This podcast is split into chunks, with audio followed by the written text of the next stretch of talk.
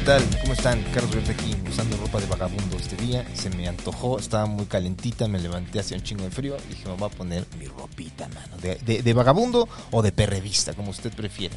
Estamos en una emisión más de Status Culo, este podcast eh, producido por la Powerhouse Chavos Banda y Casero Podcast. Y tenemos un invitadazo. Como usted bien sabe, si es parte del exclusivo, se habló al respecto de una manera muy atropellada y este, hasta rústica, de cierto modo, de parte de Chino y de, mi, y de su servidor, sobre lo que es el dinero. Y quisimos invitar justamente debido a la plática que tuvimos en ese momento a quién sino Edgar Arenas. ¿Quién es Edgar Arenas? Lo tuvimos en los primeros episodios de Status Culo cuando fue el tema de GameStop, de las, las acciones que estaban pasando ahí en Wall Street, que la banda andaba arruinando a varios inversionistas gringos, para que nos explicara un poco al respecto. Edgar es coordinador de economía en Rankia, catedrático de la UNAM y autor del libro Invirtiendo y Aprendiendo, del cual yo tengo una copia y al chile sí está bien bueno, mano. ¿Cómo estás, Edgar? A todo dar, mi querido Carlos, toda la gente que nos ve, nos escucha. Aquí el chino coordinando, también muy contento de poder participar contigo. Muchas gracias, Y con toda la banda, mi querido Carlos, es un Muchas tema gracias. que inquieta y agobia. a, a- a la juventud, a la juventud que tiene dudas de qué es el dinero. O sea, ¿qué es y qué no es el dinero? ¿Cómo describirías tú? Porque, porque parece una pregunta muy sencilla, pero en realidad es muy complicada si lo analizas a fondo. O, sea, igual para ti, ¿no? Porque eres un catedrático de la UNAM, pero para mí, que yo ni siquiera entré a la UNAM, es muy difícil responder. Todos, Carlos, sin excepción.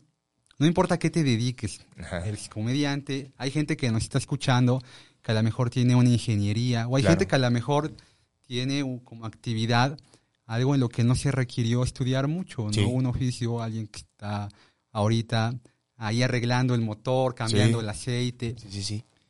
pero todos sin excepción utilizamos el dinero, Sí, así es. a lo mejor de forma más eficiente o de forma más ineficiente. Pero nadie nos enseñó ni a usarlo, ni tampoco nos explicó qué es. Sí, La pregunta es muy válida, entendible, y aquí vamos a destripar venga. qué es y para qué nos sirve. Porque son dos cosas diferentes. Ok, muy bien. El dinero nace Ajá. Por la necesidad de tener cuatro cosas que se han ido perfeccionando a lo largo del tiempo. Y cuando digo a lo largo del tiempo, es a lo largo de muchos cientos de años. Claro. Hay que agarrar el librito de historia y ver que los romanos intercambiaban bienes y servicios Claro. con sal. De ahí viene, de hecho, el concepto de salario. Los salarios, sí.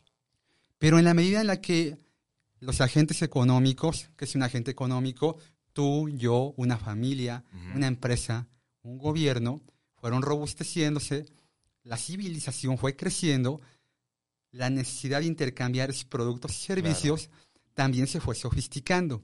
Y ahí el dinero fue adquiriendo cuatro características que debe de tener sin importar si estamos en México intercambiando pesos o si estamos en eh, Perú intercambiando soles Claro. o en Europa euros. Las características del dinero son cuatro.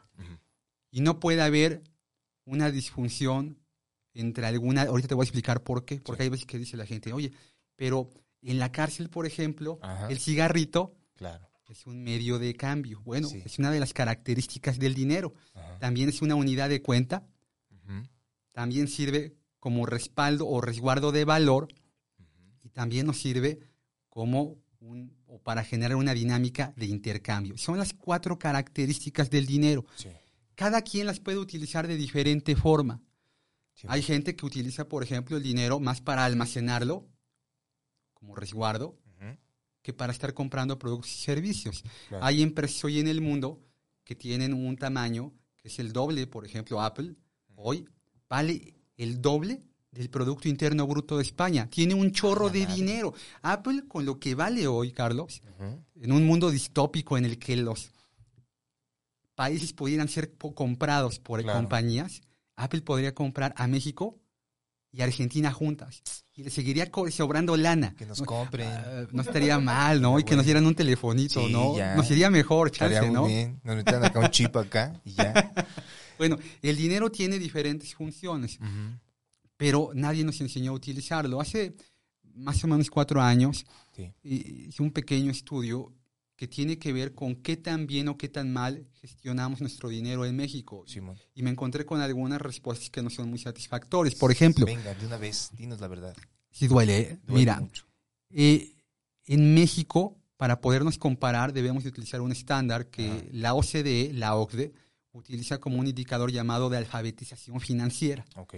No es cuántos doctores en economía hay en el mundo, no es cuánta gente eh, tiene una carrera en finanzas, es cuánta gente entiende qué es el dinero, cómo funciona un presupuesto, la diferencia entre algo muy simple, que es interés simple e interés compuesto, lo más básico, que un niño, por ejemplo, en Corea del Sur, un país de nuestro rango emergente, no es una economía tan grandota. Acuérdate que México puede ser un país con muchos pobres.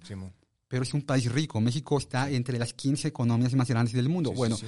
ahí Corea y México se van dando un quien vive. Ajá. Y un niño que está terminando la educación básica en Corea del Sur tiene un índice de alfabetización financiera más alto que el de un adulto en México que está concluyendo la universidad. Verga. que no, no sabemos utilizar el dinero. Claro.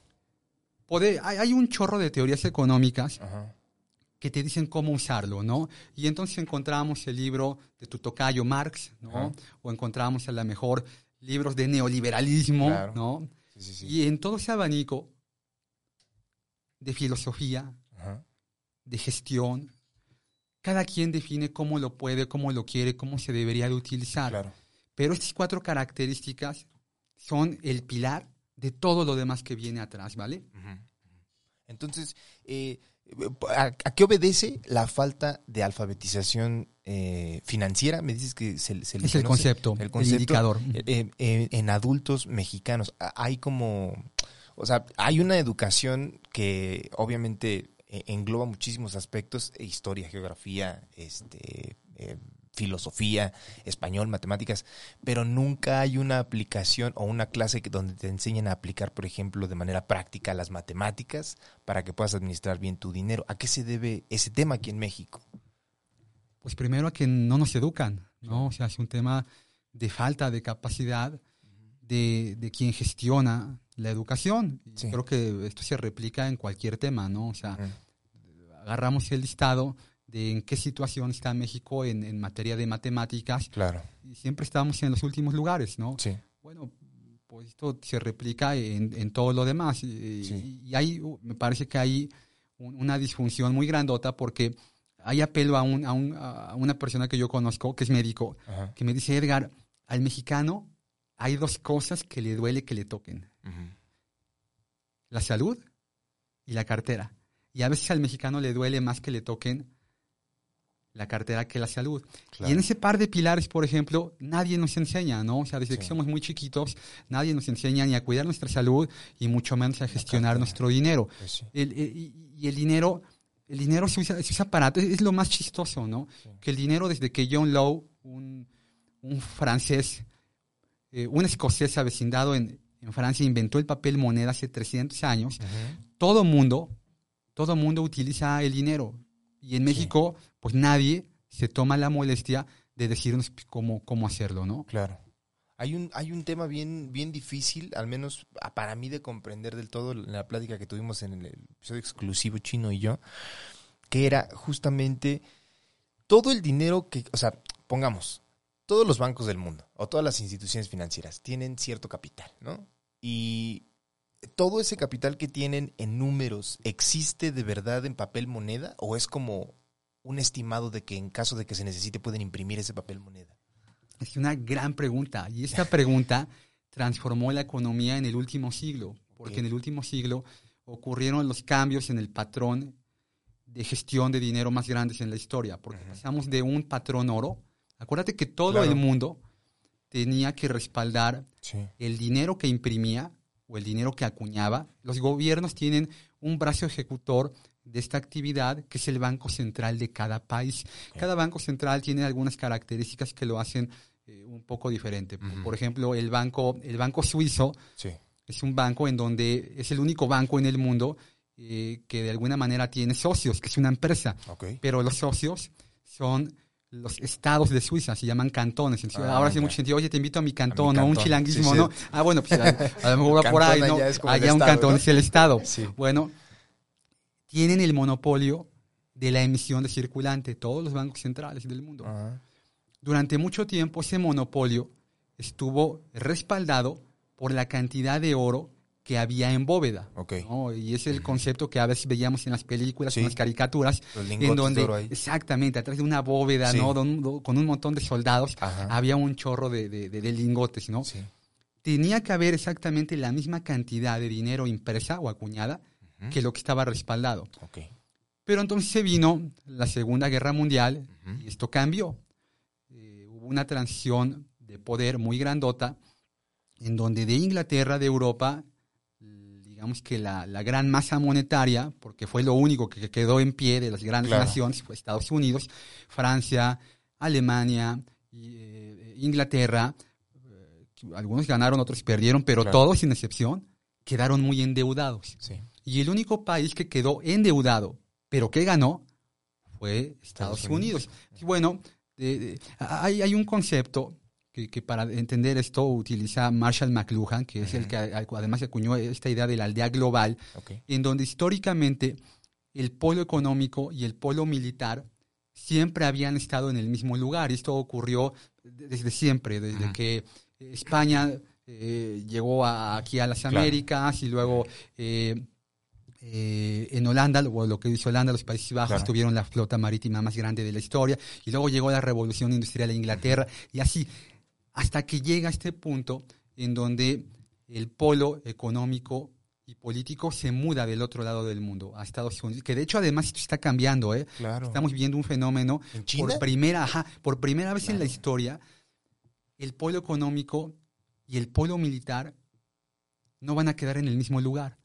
Hoy estamos pisando un suelo que nunca habíamos pisado en la historia. El Sí. polo militar, el polo político, va a quedar en donde eh, ha estado desde la conclusión de la Segunda Guerra En Mundial. Estados Unidos. Ajá, pero el polo económico ya no. O sea, en los próximos 10 años, el, el- el polo económico, eh, económico va a acabar de migrar hacia otra parte del mundo. Y nunca antes esto había pasado. Claro. Y por eso veíamos que Donald Trump se peleaba con China, pues, bueno, un poco levantando la guardia Ajá. y tratando de estirar lo más que se podía esta liga, que en algún momento esa liga se va a romper, Sí. porque sí, la parte... eh, hoy eh, Estados Unidos es la economía más grande del mundo, es como el 25% del PIB global y China es como el 10, pero en la próxima década esto va a cambiar y China va a ser la parte más grandota del PIB del mundo. Órale. Entonces, bueno, en, en ese sentido, las grandes economías, Ajá. para poder ser del tamaño que eran, necesitaban mucho oro. Había oro, Sí. había guerra. Se acababa el oro, se acababa la guerra. Pues sí. Así funcionaba. Cuando, cuando, cuando concluye la Segunda Guerra Mundial, los países que, entre comillas, no salen tan dañados, deciden guardar su oro en, en- en- en Fort Knox. A lo mejor por ahí algún, Ajá. algún chico en alguna película o en algún libro leyó de este, esta base militar gringa Ajá. en donde se guardaba el oro. Y ahí estuvo guardado, entre comillas, porque es lo que decían que había. Nunca nadie llegó, hizo una auditoría o una ver inspección si para ver si estaba ahí todo el oro Ajá. que los franceses, que los ingleses habían, habían mandado. Entonces ahí Estados Unidos lo tuvo, entre comillas, mucho Ajá. tiempo, hasta que eh, durante la guerra de Vietnam, a Estados Unidos le va de la patada, se empieza a endeudar mucho para poder mantener la, la- la- guerra. Y De Gaulle le dice a, a Nixon, bueno, yo quiero estar tranquilo con mi lana, Sí. quiero mi oro, y manda un portaaviones, o sea, ma- manda un barco para recoger el oro De Francia. de Francia a. Estados Unidos. Sí. Y, y Alemania dice lo mismo. Ah, sí, pues entonces yo también quiero mi oro de regreso y yo lo voy a resguardar. Claro. Y ahí Nixon dice, no hay oro. Y a partir de hoy, todo el patrón económico del mundo lo va a definir el papel moneda. Y el respaldo del valor de cada moneda, de cada divisa, del dinero en el resto del mundo, se va a definir a través de una paridad cambiaria. Peso dólar, Ya. euro dólar, Ok. yen dólar, y entonces allí el dinero se, se transforma, porque por primera vez el dinero se vuelve además una mercancía, porque está a libre oferta y demanda, que es algo que a nosotros nos dolió o, o- o a la economía en México le, le- le- le pateó muchísimo las espinillas durante mucho tiempo, porque para mantener nuestra paridad cambiaria, el gobierno, el Banco Central, tenía que inyectarle mucho dinero, todo lo que hoy llamamos reservas internacionales, se aplicaban para tratar de mantener nuestro diferencial cambiario. Entonces, cuando el gobierno ya no lo podía mantener, devaluaba el dinero. La devaluación era una instrucción que se daba para no mantener o redefinir esa paridad. Pero en el resto del mundo no. En el resto del mundo, las monedas y el dinero, las divisas, tienen una libre oferta y demanda de cuánto compras y cuánto vendes la moneda. O sea, de hecho, desde mediados de los 90, cuando eh, hay una gran retransformación del Banco Central de este país, el Banco de México dejó de ser la caja chica del gobierno, adquirió autonomía, hoy tiene un gobernador, una junta de subgobernadores. Ahí el banco es Banjico. Es Banjico. Así es, es nuestro banco central. Y, o sea, si tiene autonomía, bueno, mejor sí platícanos, o sea, tiene autonomía, pero, pero ellos deciden qué hacer o reciben órdenes del gobierno o de o lo que está pasando en la actividad financiera mundial. ¿Cómo definen ellos su...? Deberían de tener completa libertad para tomar decisiones. O sea, hoy por hoy sí creo que no hay o no se puede poner bajo sospecha, no ha habido algo, algún indicador, no ha habido alguna actividad, alguna, alguna decisión que pudiera hacernos pensar que el, que, el Banco Central eh, pues, ha sido manipulado por una autoridad local o extranjera. ¿no? Pero sí pasa que mucho de lo que sucede en el mundo impacta las decisiones de nuestro Banco Central, que, de hecho va, muy bien acompañado a, tu pregunta, porque nuestra moneda es una moneda que a diferencia de lo que eh, le pasó a nuestros papás y a nuestros abuelos, en donde nuestra moneda iba muy, liga, muy ligada, intrínsecamente ligada a, a lo que sucedía en el país, hoy nuestra moneda está mucho más ligada a lo que pasa en el extranjero. Nuestra moneda, Carlos, es la sexta divisa más líquida del mundo. Nuestra moneda es muy, muy flexible, muy sencilla de realizar. Si tú hoy te subes a un avión y llegas a, Filipinas, a Japón, te van a recibir el peso. A lo mejor muy castigado, pero te lo van a recibir.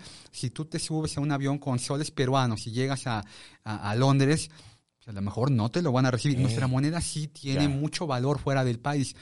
Y, es más, si tú vieras una gráfica de cómo se mueve nuestra, nuestro diferencial cambiario contra el dólar o el euro o con la divisa que tú me dijeras, se mueve más durante nuestra noche que durante nuestro día. Porque muchos países, muchas empresas en Europa, en Asia, en Oceanía, ah, hacen coberturas con nuestra moneda. Porque si la hacen con reales brasileños o soles peruanos o nadie se los va a recibir. Es una operación muy, muy riesgosa. Pero con pesos mexicanos no. Entonces en nuestra noche es muy común que nuestra divisa de saltos muy grandotes. Eh, eh, la divisa en México suele estar muy impactada. Aquí voy a, voy a, no sé, a tomar como referencia lo que pasó con el aeropuerto, por ejemplo. Sí, sí, sí.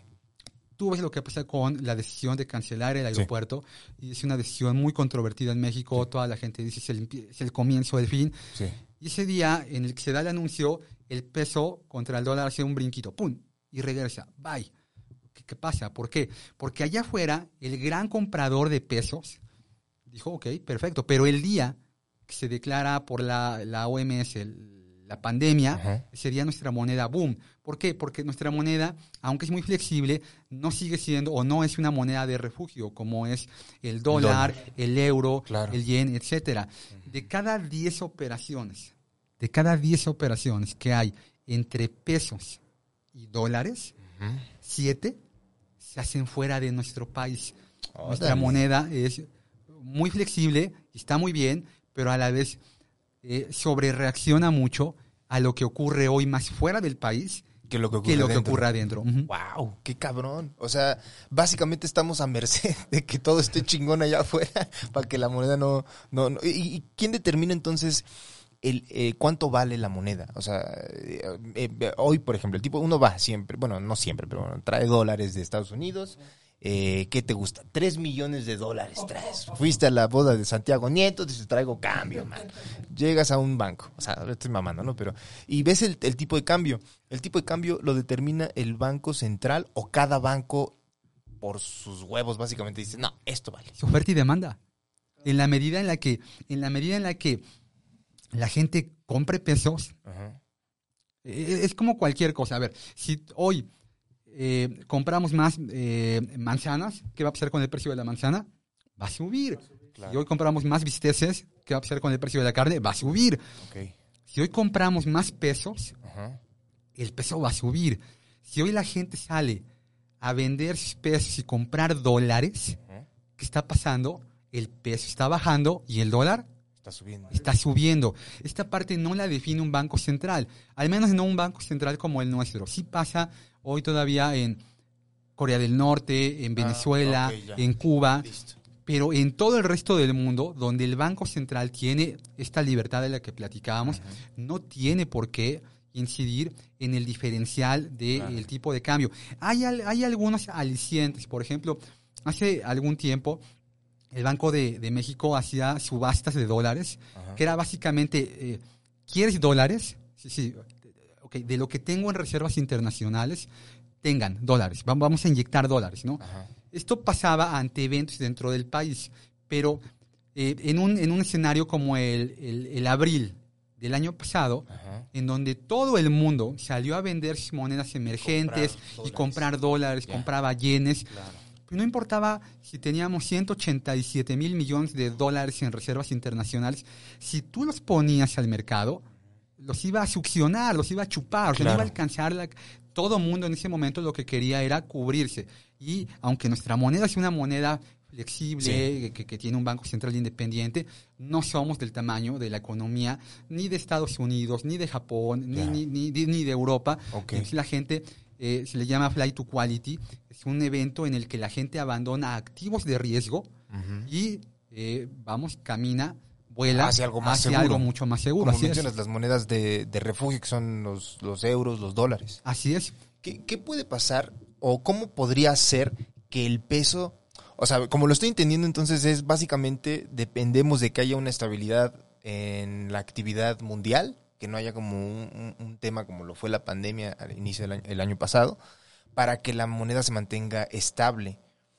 Pero, ¿cómo podría ocurrir que de repente, ya es un sueño guajiro, pero que el peso se volviera una moneda como de refugio? ¿Qué tendría que pasar así para que la gente dijera, no, yo, ¿qué pesos? En lugar de dólares. En lugar de dólares. Bueno, no, no es un sueño guajiro. Ok. Pasó durante mucho tiempo. La economía norteamericana hasta la eh, revolución, la, guerra de secesión que tuvieron allá, fue una economía, ¿cómo lo puedo? pe- pe- pesosada. Así como nuestra economía es una, una economía dolarizada, Dolarizada. en aquellos Órale, años, ajá, lo- eh, durante mucho tiempo, eh, el comercio internacional eh, pasaba mucho por México, ¿no? Ok. El- los barcos que llegaban a Acapulco o a Claro. Veracruz. Y entonces la gente se subía a un barquito y llegaba a Filipinas. Y en Filipinas el peso mexicano era moneda de curso legal. Y eso ya sucedió. ¿Qué tendría que volver a pasar? Que México en esa cadena de valor Ajá. volviera a tener un rol de ese tamaño, Ya. lo cual es muy complicado Sí. porque hoy eh, está Estados Unidos, luego está China y luego está Europa. Claro. Y luego, buen- bueno, venimos todos los emergentes. México difícilmente va a volver a entrar dentro de ese top 3 Sí. o, top 5, Claro. porque para que eso sucediera tendríamos que tener un tamaño de la economía de esos países. Y, y el mundo ya está muy segmentado. Ujú. Yo creo que una de las grandes moralejas que dejó esta pandemia es que además el mundo definió muy bien sus polos, ¿no? O sea, Sí. hoy sabemos quiénes son los países, las empresas muy ricas, como te platicaba por primera vez en la historia de la humanidad. Eh, hoy hay empresas que valen más que, que- que- que muchos países. Muchos países. Este, hay estados, incluso por ejemplo Texas, vale más que la economía, California vale más que la economía de México. O sea, entonces queda muy claro quiénes son los pesados, quiénes están en medio, como Claro. nosotros, y quiénes están abajo. Pero entre cada uno de esas, eh, de, digamos que, de, esos escalones, Sí. la brecha sí es muy grandota. Claro. Ni tú, ni yo, ni mis hijos, ni mis Sí. nietos vamos a, ver algo ver así. algo. A lo mejor como en la película de El día después de mañana, se acuerdan, sí. cuando allá en Estados Unidos Ajá. todo se congela y entonces hay migración inversa, Acá. a lo Ahí mejor sí, ahí sí vez. podría pasar, pero no creo que eso pase, ¿verdad? Ni queremos. Ni queremos. Ajá. Pero, a ver, entonces, ¿qué, qué ocurre? O bueno, según tu opinión, es la, la economía tiene que estar estatizada o tiene que ser 100% libre? Porque ¿qué pasa si un banco central determina el valor de cambio? No está de acuerdo con lo que está pasando afuera, ¿no? Y ahí se genera un pedo, ¿no? Esta pregunta hoy está muy de moda porque a raíz de lo que ocurrió en el 2008, Ajá. que, que- Claro. que- que fue la crisis hipotecaria, Sí. subprime, eh, hipotecaria, eh, financiera, hubo muchos bancos centrales que metieron muy duro la pata, o sea, eh, Sí. hicieron exactamente lo que no tenían que hacer. Y de ahí, de, de- de- de las cenizas de esa ave, el fénix que, que- que- que- sale, son las criptodivisas Ok. que es la posibilidad en que tú y yo y cualquier persona en el mundo Ujú. gestione la emisión del circulante. O sea, le quitas el monopolio al Banco Central Claro. de tener esa parte de yo controlo qué hacer con el dinero y, y todo, ¿no? Y entonces la gente en, en todo el mundo hoy tiene un pedacito de una criptodivisa que puede ser Ethereum o puede ser Bitcoin, en donde el Banco Central no tiene este privilegio, este monopolio. No decide cuánto vale. No decide cuánto vale. Exactamente. Y incide en realidad nada, porque no hay ni siquiera un marco jurídico, porque tú eres el dueño de la moneda. Claro. O sea, el, el monopolio, como el monopolio de la seguridad, eh, hoy que está tan de moda el monopolio de la generación de energía eléctrica, todo eso, bueno, siempre levanta ese callo, ¿no? Bueno, digamos que el gran salto que está dando hoy eh, el mundo es que la democratización de la riqueza por primera vez en la historia la está dando este tipo de este tipo de nuevos de nuevas dinámicas de, de- de monedas no sé si está bien o está mal o sea, es un es un escenario que, que- que el librito de historia no te dice ah mira ya Claro. pasamos por ahí y no funcionó Ya. O, o sí funcionó. No es que a lo mejor como la parte de estatización del Estado, en donde, bueno, sí, sí vimos que eh, Rusia no jaló, que, que- que- que Europa del Este no funcionó. Aquí en este caso es muy diferente, Sí. porque cuando hablamos de, de estatización, a veces tal vez lo que percibimos es eh, la gestión de eh, la creación y distribución de la riqueza, ¿no? Que, que es lo que hoy todavía pasa a lo mejor en Corea del Norte, Claro. en Cuba. Pero en materia de, de gestión de dinero, nunca antes se había hecho esto. ah, Entonces estamos No pisando. tenemos antecedentes. no hay para decir antecedente. esto es- va a Ajá, funcionar entonces yo, yo te diría que es nuevo. Ajá. Eh, mi, mi opinión es que sí va a funcionar. Eh, aunque no, no, no a lo mejor como hay una corriente llamada maximalismo, que, que son eh, bitcoiners que te dicen esto va a pasar y va a pasar muy rápido y dentro de muy poco tiempo todo el mundo va a gestionar su dinero con criptodivisas. Eh, lo que platicaba de John Law, o sea, para que el papel moneda pudiera tener una, una, una prevalencia, una vigencia, una democratización en todo el planeta, pasaron más de 300 años, Claro, ¿no? sí. Yo creo que esta parte de, de- de- de- de las nuevas divisas electrónicas tienen algunos eh, alicientes y desalicientes, como que todo tenedor de una divisa electrónica debe de tener un dispositivo inteligente, una computadora, una tableta, un, un teléfono, crear un exchange, que es como un monedero electrónico donde las guardas. Y, y hay mucha gente en este mundo que, que no es que no tenga un dispositivo electrónico, no tiene que comer. Claro. Entonces, este, eh, es lo que te decía, yo creo que una de las grandes moralejas de, de este mundo, de lo que acaba de pasar con la pandemia, es de que hubo quienes nos sumergimos digitalmente muy rápido, Sí. eh, al 100%. Hoy eh, estamos transmitiendo a través de Internet, los chicos estudian, hay quien trabaja, vemos televisión, vemos serie Netflix por Sí. streaming, pero hay gente allá afuera que, que, que, que hoy se la está pisando muy mal Claro. porque es gente que no tiene nada, ¿no?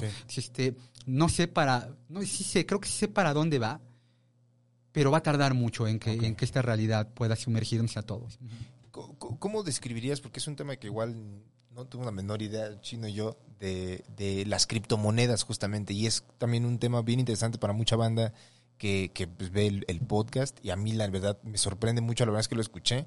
A la fecha no tengo muy claro qué verga es, pero sí he visto como que hay lugares donde se puede cambiar Bitcoin, no sé qué vergas. Entonces, ¿cómo, cómo podrías darnos una explicación de esto? Ok, está bien, está bien, muy fácil. Es lo, el dinero que tú traes en tu bolsa, Ok. tú también, chino, nada más que lo tienes guardado en la nube. Y Ajá. las transacciones que se hacen entre las personas que están intercambiando esa moneda, no las gestiona el Banco Central. ¿no? Tú no mandas tu SPAY. Y, ¿Han visto? No mandas Sí. el SPAY y Banco de México lo autorizó. Claro, ok, sí. ahí no hay Banco de México. Está eh, transacción es entre tú y a quien le pagaste o quien te cobró y no hay ninguna entidad, no hay ninguna entidad privada o estatal que intervenga y meta las manos. Es como mandar un WhatsApp. No, nada más que en lugar de mandar la foto de- exactamente, mandas un chiste, ¿no? Lo que estás mandando es lana y ahí nadie interviene. Ya. Entonces, es la posibilidad de que uno a uno podamos intercambiar dinero sin que el Estado meta las manos. Pero esa lana, digamos, o sea, no es como que va- pueda yo ir a comprarme un bubalo así con Bitcoin. O sea, necesito ese dinero en, en moneda. eh, La tienes que cambiar, sí, ¿no? ¿sí? Hay lugares donde sí y hay lugares donde no. Ok. Ah, hay eh, operaciones en donde te reciben la criptomoneda y el producto o el servicio que adquiriste no ameritó intercambiarla por otra divisa. Hay lugares en donde sí te dicen, bueno, para que la podamos ejercer, la vamos a tener que tomar a un tipo de cambio. Claro, y entonces claro. tu criptomoneda la vamos, a la vamos a cambiar por pesos o dólares.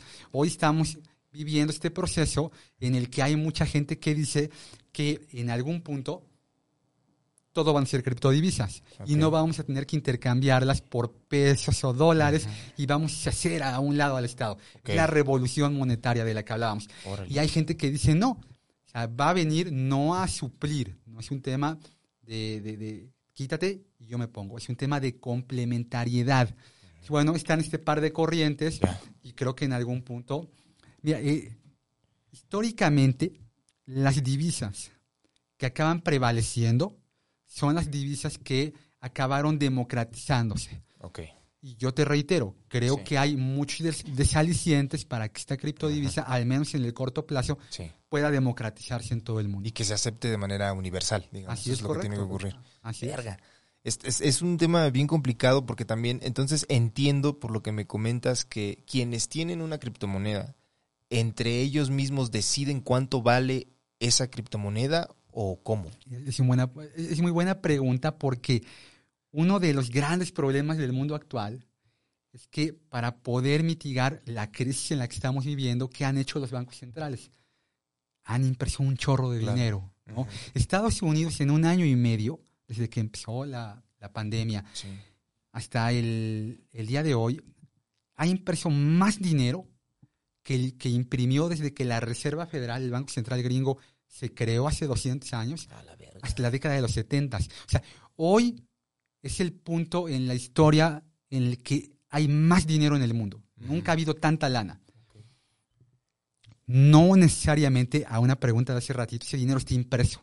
La mayor parte del dinero en el mundo No está impreso. no está impreso. Son números. Son números, es correcto. Sí, no, no, no, no, no, no, no hay, no hay manera de que esté impreso. Claro. Bueno, este fenómeno lo que genera es una espiral inflacionaria, Ajá, porque mientras tú le das más dinero a la gente, esa gente tiene más capacidad de compra. claro. Cuando la gente compra algo y lo compra más, sube de precio. Ya Sí. lo explicamos. Sí, Entonces necesitas más dinero. Y para- necesitas más dinero. ¿no? Qué loco, güey. Las criptodivisas Ajá. tienen un límite de emisión.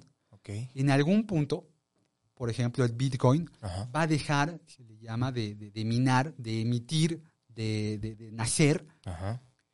este- esta- estas divisas. Hasta ahí llegó. Es una divisa, se puede decir, deflacionaria, Ok. no inflacionaria. Mm. No va a haber más monedas como esta. Viene a ser, digamos que la contraparte Ya. de lo que actualmente estamos viviendo. Por eso mucha gente está a favor de esta divisa, porque dice, el fenómeno inflacionario que hoy vivimos en México y en el mundo lo provoca la, la gran emisión de circulante. Ujú. Las criptodivisas, No. en el algoritmo, en el programa, dicen qué día, a qué hora y cuántas es el límite que se van a, a imprimir, a emitir. Ajá. Entonces, bueno, esto, de acuerdo a maximalistas, generaría un mundo mucho más ordenado, donde todos sabríamos cuánto hay Claro. y cómo lo vamos a gestionar. Acuérdate que la economía es la ciencia de la escasez. Cuando tú sabes cuánto va a escasear algo, Claro. puedes programar mucho mejor cómo vas a responder a ese fenómeno. Es cierto. Y en el caso de un banco central, hoy no sabemos si nos reconfinamos y deciden imprimir más lana Sí, sí, sí. para poder salir más rápido de la crisis. En el caso de las criptomonedas, sí ya sabemos desde hoy cuál es el límite de las que se van a emitir. Órale. O sea, la tendencia en sí, digamos que del sistema es compren hasta donde puedan. Y después, entre más compras, como dices, sube el precio, entonces necesitan más lana. No hay nunca un- una donde el- digan, ya, ya nos estén mamando hasta acá. ¿Nunca va a pasar eso? Si retiran dinero. Sí, sí, sí. Sí, se sí, puede retirar dinero. Sí. Aquí en México hace mu- muchos años había unos títulos llamados BREMS. Era un título que emitía el Banco de México llamado Bono de Regulación de Emisión Monetaria. Y entonces lo que hacía el banco era, dame tu dinero y te doy el título. Y el título lo que hacía era que a un plazo determinado te pagaba una tasa de interés. Este tipo de actividad sirve para enfriar una economía. Una economía es como, como un motor. Ajá. Entonces, el- el- y el lubricante de ese motor, el aceitito, se llama inflación. Ah. En la medida en la que el motor necesita carburar más rápido, le tienes que meter inflación, si no se te va a desvielar. Y en el momento en el que quieres que el motor baje de ritmo, tienes que bajar la inflación. Es, de hecho, hay una correlación muy grande entre la tasa de interés y la inflación. Seguramente muchos escuchábamos que la semana pasada Banco de México subió la tasa de interés porque la inflación hoy en México es alta. Ok. Bueno, la forma en la que el Banco Central enfría ese motor es retirando dinero. ¿Y cómo desalientas a la gente para gastar? La alientas a que invierta el dinero a una tasa de interés más alta. Entonces lo que tú dices, oye, pues en lugar de yo estar consumiéndome y me voy de buen fin y me compro las botas para mi señora y la bolsa, pues ya veo que me están pagando más en el banco comprando un bono, pues mejor voy y lo invierto y yo sé que a 28 días, 90 días, 180 voy a tener mi mismo dinero más un premio y entonces me desalicienta para que yo esté consumiendo y esto hace que la inflación Baje. empiece a mitigar. Ajá. Órale, está bien loco, güey. Yo no tengo menor idea. Es, es como bien. Dices, verga, soy un imbécil. nu- Nunca he hecho nada de esto. Pero está, está muy interesante porque, o sea, me vuela un chingo la cabeza que este concepto que nosotros mismos creamos eh, le metamos, le, meta- le, hayamos, le hayamos metido tantas reglas que hoy en día parece como que tiene una vida propia. Y, y a pesar de que es algo que un, un día a alguien se le ocurrió, hoy en día tiene tantas reglas y es tan complejo que la banda pues por eso hay problemas. No es como que alguien puede decir, ah, esto es lo que va a pasar mañana y pasado, ¿no? Es, es muy complicado poder predecir ese tipo de cosas. Sí, sí, creo que eh, ahí yo te respondería como le trato de explicar a mis alumnos, porque dicen, oiga, profe, ¿y hace un economista? Y yo les digo, la mitad del tiempo nos dedicamos a pronosticar qué va a pasar. Ok. Y luego me dicen, y la otra mitad del tiempo, la otra mitad del tiempo, explicamos por qué no pasó lo que pronosticamos. Los verdaderos falsos profetas, Menix. Los economistas. Oiga, maestro, pero a ver, eh, lo que nos está mencionando ahorita me remite a un tema que también se habla mucho aquí, que es lo que ocurrió en, en el 95. O, no, fue en el 94, ¿no? Diciembre del 94 con el peso. ¿Usted nos podría dar un breve eh, resumen de qué fue lo que ocurrió? Pero explícanoslo sin matemáticas para nosotros que somos tontos. Está bien fácil. Eh, en diciembre del 94, Ujú. todavía teníamos un banco central que inyectaba mucho dinero para poder mantener la paridad. Permítame, hay que poner música de tenebrosa, mientras platica el, el maestro. Y aquel concepto llamado el error de diciembre se lo tragó la cultura popular y le puso el horror de diciembre. y es cierto. en reservas internacionales, la primera semana de diciembre del 94 había 4 mil millones de dólares. Eso es mucho poquito. Hoy hay casi 200 mil millones de dólares. Las reservas internacionales, ¿para qué sirven? Para darle certeza a la gente, principalmente extranjeros, que venían a comprar títulos que emite el Banco Central de México para poderse financiar. Acuérdense que desde hace 400 años, la única forma que había para que un Estado se financiara eran los impuestos. Te cobraban más para que los reyes hicieran castillos y para que Leonardo hiciera una Gioconda y Miguel Ángel pintara una capilla. Y en aquella Italia, de la botita, que no era Italia, estaba Pisa, Venecia, Florencia, se les ocurrió en esas pequeñas ciudades-estado inventar un título llamado de deuda, renta fija o bono, del latín bonus, que es algo excepcional, y en donde el Estado invitaba a los primeros eh, comerciantes, Marco Polo ahí transitó la seda y las especias de Italia a China y la pólvora. Esa gente que empezó a tener mucho dinero, esa etapa del mundo llamada mercantilismo, en donde detonó que hubiera gente que tuviera mucho dinero, fue quien financió a, esas pequeñas ciudades-estado. Bueno, desde ahí hasta los noventas teníamos impuestos y teníamos emisión de deuda. Entonces el extranjero venía y compraba deuda y pensaba que el dinero estaba seguro. Nuestro tipo de cambio no era un tipo de cambio flexible, pero Banco de México, por órdenes del Ejecutivo, le inyectaba dinero y además vendía la idea de que México era un país con estabilidad social, este, no, no había levantamientos eh, en ninguna parte del país, ni tampoco atentaban contra ningún candidato. Y un día, ¿qué creen que pasó? Pues pasó todo eso al mismo tiempo. claro. Ok. Y el extranjero dijo, ¿sabes qué, Carlos? No, no eres que eras Charles, ¿no? sí, porque eras, eras, este, director de un, eres portafolio manager de un fondo de inversión muy grandote que había comprado un chorro de deuda. En el extinto Serfín. Algo así, parecido. Dios nos guarde, no. o sea, se llevaron entre las piernas a muchos bancos en el país, ¿no? Claro. Y entonces tú, Charles, lo que hiciste fue decirle a, a tu tocayo, porque también se llamaba Carlos. Charles, oye, ¿sabes qué? Como que no me da buena pinta lo que puse en tu país. de que le hayan puesto una bala en la cabeza a un cuate tuyo, pues está medio raro, ¿no? No, tú no sabes nada, ¿verdad? No, y él iba a decir, no, yo no, yo nunca me enteré de eso. Yo no tengo idea. No, exacto. Y entonces, ¿sabes qué? Ten tus bonos y dame mis dólares. Y te ibas a decir así, te ibas a rascar la cabeza. ¿Cuánto es, Tocayo? No, pues que yo compré bonos como por 10 mil millones de dólares. Ibas a levantar el teléfono y le ibas a llamar al chino, que era ah. secretario de Hacienda. Sí. Y le ibas a preguntar, oye, ¿ya platicaste con los del Banco de México cuánta lana hay en bóveda? Sí. ¿Cuánta? Cuatro mil. Chale, este cuate me está pidiendo diez. No hay con qué pagarle. O sea, a lo mejor hay, pero los dólares que hay en el país, pues no nos los van a querer tomar a como estamos.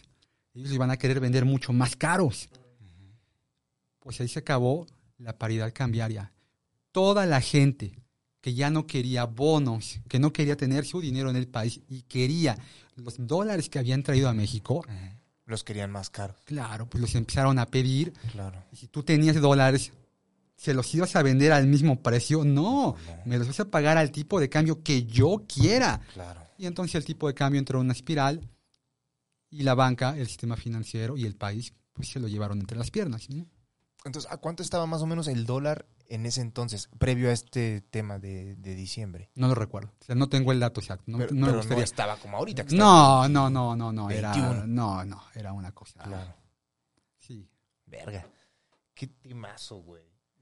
Luego me, me, sí me vuela mucho la cabeza, me gusta mucho el tema, pero también como es como un concepto igual, repito, tan complicado, pero tan humano al mismo tiempo. Cuando nos explican así de manera, de manera chida, me, me parece una, una, buena forma de, de, poder eh, meterse en este tema que es bien interesante, güey, la neta. Muy, muy interesante. Pues, eh, mi querido Chino, creo que se cubrieron los temas que torpemente cubrimos en ese episodio. Bastante bien de parte del maestro.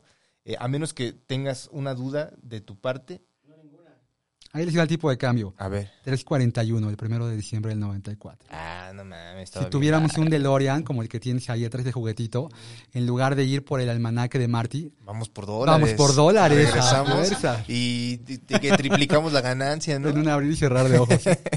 Verga. Maestro, pues eh, muchísimas gracias. Eh, si se nos llega de nuevo eh, la espinita para, para, para hablar del tema que probablemente va a ocurrir, y salen más temas, eh, estaremos ofreciéndole una invitación a ver si usted acepta. Y pues nada, ¿qué le puedo decir? Me siento bien idiota, no sé, como que hablamos otros idiomas. No, hablamos el mismo, nada más hay que entenderle, ¿no? A lo mejor sí un poquito de calor, pero yo siempre he sido de la idea de que es sencillo. El tema es que los financieros, y aquí me voy a malganar a, varios amigos, nos gusta hablar con tecnicismos en inglés. Hay gente que no sabe hablar inglés en México, mucha, la mayoría y tecnicismos económicos menos. Si lo que queremos es democratizar el conocimiento, tenemos no que hacer que la gente se suba a donde estamos, sino que nosotros nos bajemos a donde la gente esté. Es un gran rezago del sistema financiero porque todos quieren, queremos que hablen el mismo idioma. Y es al revés. Si les hablamos en el idioma que ustedes entienden, que nosotros Sí. entendemos, Claro. todo esto se puede Sí. democratizar. Y les comparto mis redes. Por favor. En Twitter soy muy activo, estoy como arroba Garo Arenas, en Facebook también Ujú. y en LinkedIn. Entonces, quien quiera, Ahí está. eh, estamos. eh, Claro que sí, las ponemos en mi chine. Ok. En el video. Y listo, un gustazo. Maestro, muchísimas gracias. Este, muy, muy ilustrativo todo. Eh, de verdad, le agradezco mucho el tiempo. Nada, pues Ahorren. ahorren. Otro día platicamos de ahorro, inversión. Sí, sí, sí, hagámoslo, maestro, por favor. Muchísimas gracias. Una misión de status culo. Cuídense mucho. Gracias, China.